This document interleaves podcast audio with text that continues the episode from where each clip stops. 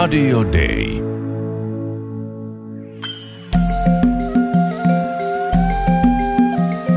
Usko, toivo, rakkaus. Mutta suurin niistä on rakkaus. Kirkko maailmalla. Tervetuloa lähetysseuran tuottaman Kirkko maailmalla ohjelman pariin.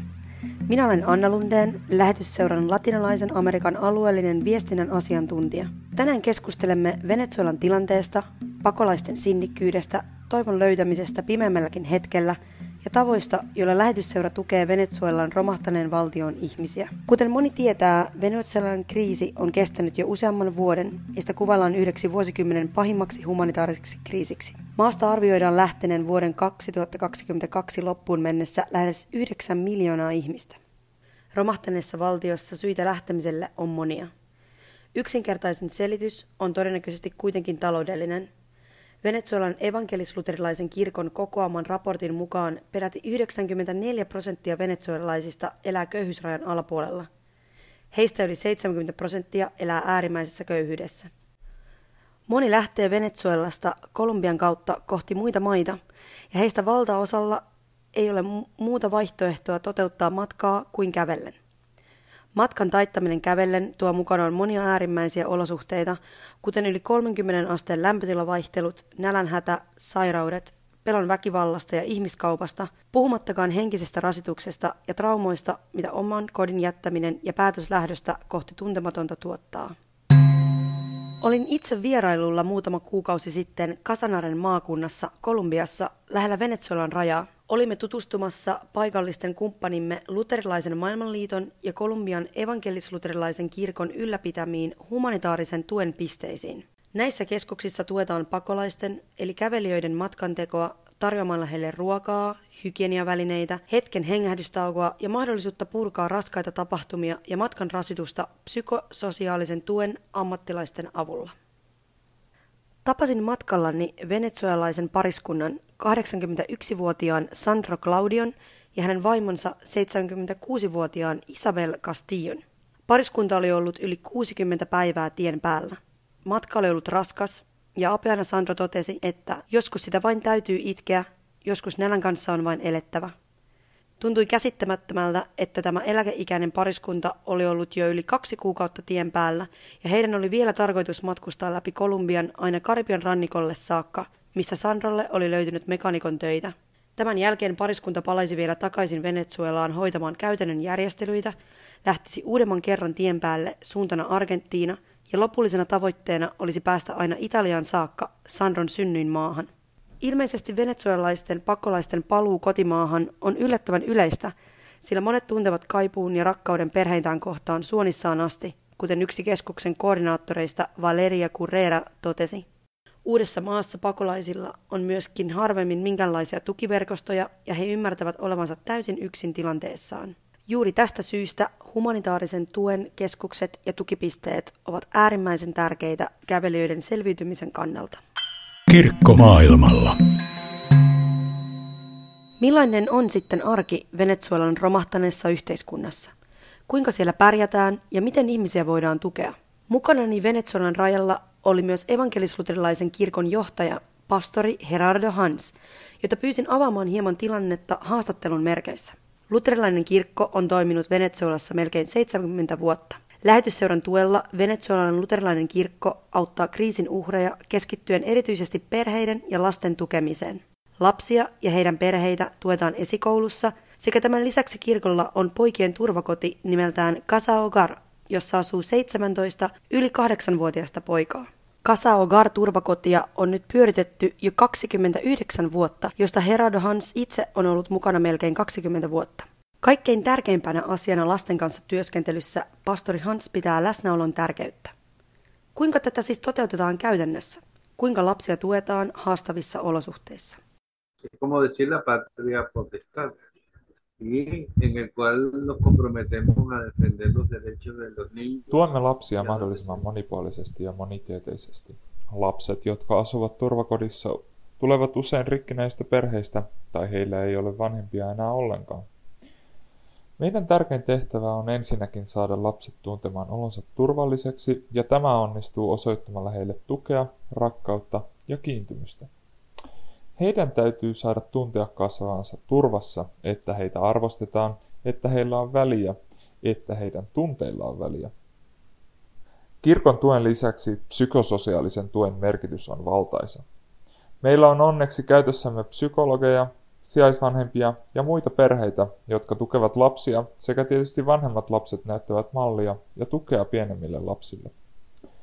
Ajatusmallimme mukaan on myös tärkeää, että lapset oppivat pitämään huolta myös itsestään ja että he ymmärtävät, että heitä odottaa tulevaisuus, mitä varten nyt on tehtävä töitä ja opiskeltava. Meillä on jo neljästä eri sukupolvesta lapsia ja valtaosan kanssa pidämme vieläkin yhteyttä, vaikka he ovatkin jo muuttaneet muualle opiskelemaan tai asumaan jopa ulkomaille. He ovat kuin lapsia meille, joten on... Entä mitä pidät haastavimpana lastenkodin pyörittämisessä? tener el, el, el, apoyo para poder alimentarse todos los días, tener el cariño de unos padres que están Haasteista ilmeisin on jokapäiväisen ruoan takaaminen kaikille lapsille. Se ei ole mitenkään itsestään selvää Venezuelan tilanteessa. Mutta myöskään lasten henkinen tukeminen ei ole mitenkään yksinkertaista. Meidän täytyy korvata lasten puuttuvat vanhemmat, ja moni lapsista kysyy vielä pitkän aikaa tänne saapumisensa jälkeen, missä heidän vanhempansa ovat, miksi juuri heidät on hylätty. Moni kamppailee myös yksinäisyyden kanssa ja saattavat helposti masentua. Siksi rakkauden ja välittämisen näyttäminen on ensisijaisen tärkeää työssämme traumatisoituneiden lasten keskuudessa. Lasten täytyy ymmärtää ja tuntea, että me todella välitämme heistä. Välittämisen tärkeys korostuu siis työn jokaisessa aspektissa. Entä mikä ilostuttaa lapsia eniten? Realmente tra- trabajamos con niños en condición Lapset täällä, kuten missä tahansa muuallakin, tuntevat itsensä iloisiksi, kun he pääsevät leikkimään ja jakamaan kokemuksiaan muiden lasten kanssa. Näin yksinäisyys unohtuu edes hetkeksi, ja he saavat voimia jatkaa eteenpäin ja löytävät hiljalleen taas toivoa elämäänsä. Toivon rakentaminen lasten elämään vaatii monia asioita. Panostamme arkeen, normaalin kotiarkeen, kaikki osallistuvat askareihin ja Täten he saavat myös tasapainoa elämäänsä. Koulunkäynnin tukeminen on myös tärkeää, jotta he oppivat ymmärtämään mahdollisuuksiansa tulevaisuudessa. Opetamme heitä myös pitämään huolta itsestään perusasioiden äärellä, kuten hygienian, terveellisen ruoan ja hy- hyvien tapojen avulla. Näin he ymmärtävät, että näilläkin asioilla on väliä. Tärkeintä toivon luomisessa on kuitenkin saada heidät tuntemaan olonsa turvalliseksi, jotta he oppivat taas luottamaan elämään ja itseensä, jopa niinä kaikkein synkimpinä hetkinä. Herardo kertoo myös oleellisen osan omaa työtään olevan perheiden kanssa työskentely. Sen lisäksi, että hän luo toivoa seurakunnan parissa ja opettaa koulussa kristinuskoa, hän vierailee perheiden luona ja käy lasten turvakodissa vähintään kerran viikossa vierailemassa ja leikkimässä lasten kanssa. Omien sanojensa mukaisesti hän ei halua olla lapsille vieras vanha ukko hassuissa vaatteissa, vaan yksi heistä osa suurta valtavaa perhettä. Hän haluaa myös muistuttaa, että pimeimmälläkin hetkellä aina löytyy syytä juhlaan. Nosotros en el paradigma que usamos es el de. Yksi asia ei sulje pois toista. Löydämme aina hetken ilolle ja juhlaan. Oli kyse sitten pienestä tai suuresta juhlanaiheesta, löydämme sille kyllä aikaa. Kokonamme vaikka rannalle lyhyeksi hetkeksi tai lähdemme lasten kanssa maalle tutustumaan luontoon. Kivun ja menetyksenkin keskellä on muistettava juhlista elämää. Se on terveellistä. Lopuksi haluan vielä palata podcastimme alun teemaan, eli venezuelalaisten kävelijöiden matkaan. Mitä mieltä Herardo olet pakolaisten tilanteesta ja miltä sinusta matka Kolumbian rajalle tuntui? tuve mayormente una semana antes de ir a, a Colombia. Estuvimos recorriendo on hyvin raskasta nähdä, kuinka pahoin oman maani ihmiset voivat, sekä fyysisesti, henkisesti että sosiaalisesti.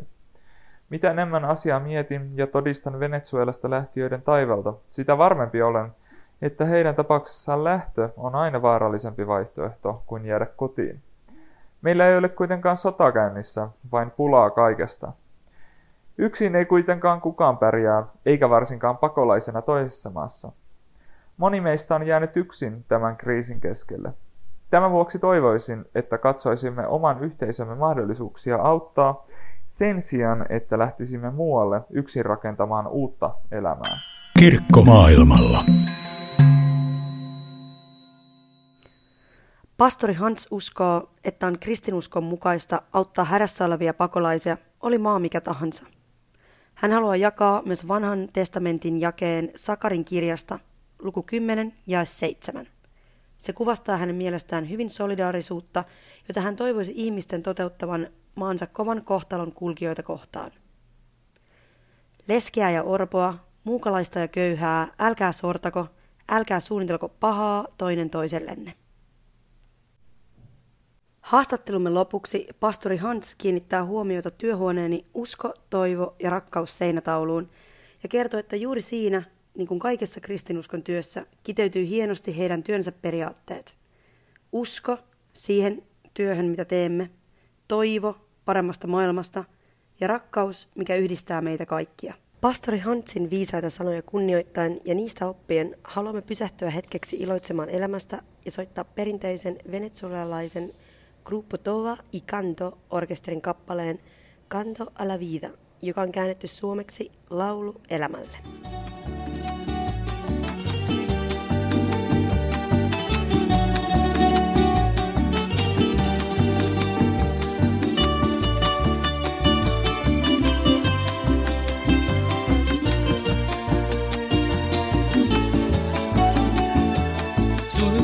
Los caminos de mi mente, los recuerdos van presentes de mi vida y sus albores.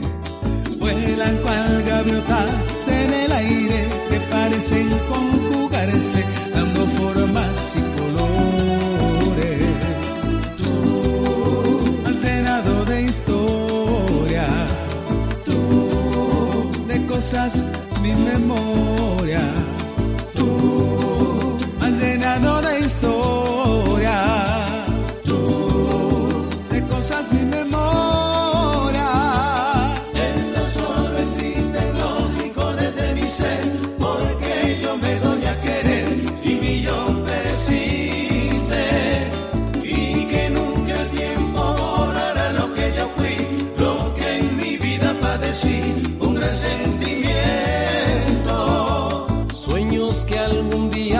se perdieron, esperanzas que hoy han vuelto a sembrarse en mis castillos.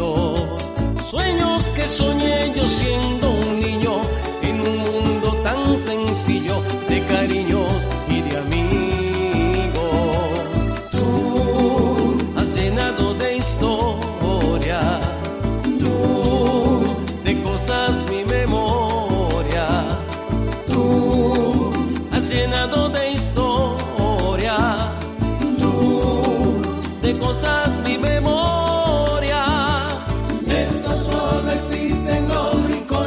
mi ser, porque yo me doy a querer si mi yo persiste y que nunca el tiempo borrará lo que yo fui, lo que en mi vida padecí con gran sentimiento.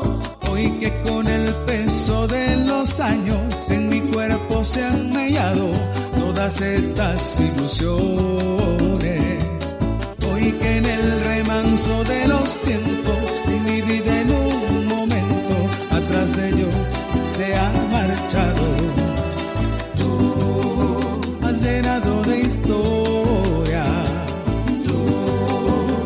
de cosas mi memoria.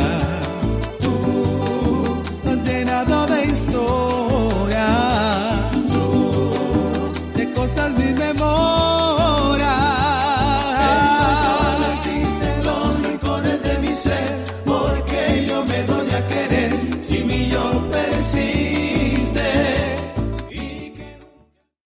Kiitos paljon lähetysseuran tuottaman Kirkko maailmalla ohjelman kuuntelemisesta. Minä olen Anna Lundeen ja haluan toivottaa kaikille teille kuuntelijoille oikein rauhaisaa, solidaarista ja siunattua syksyä.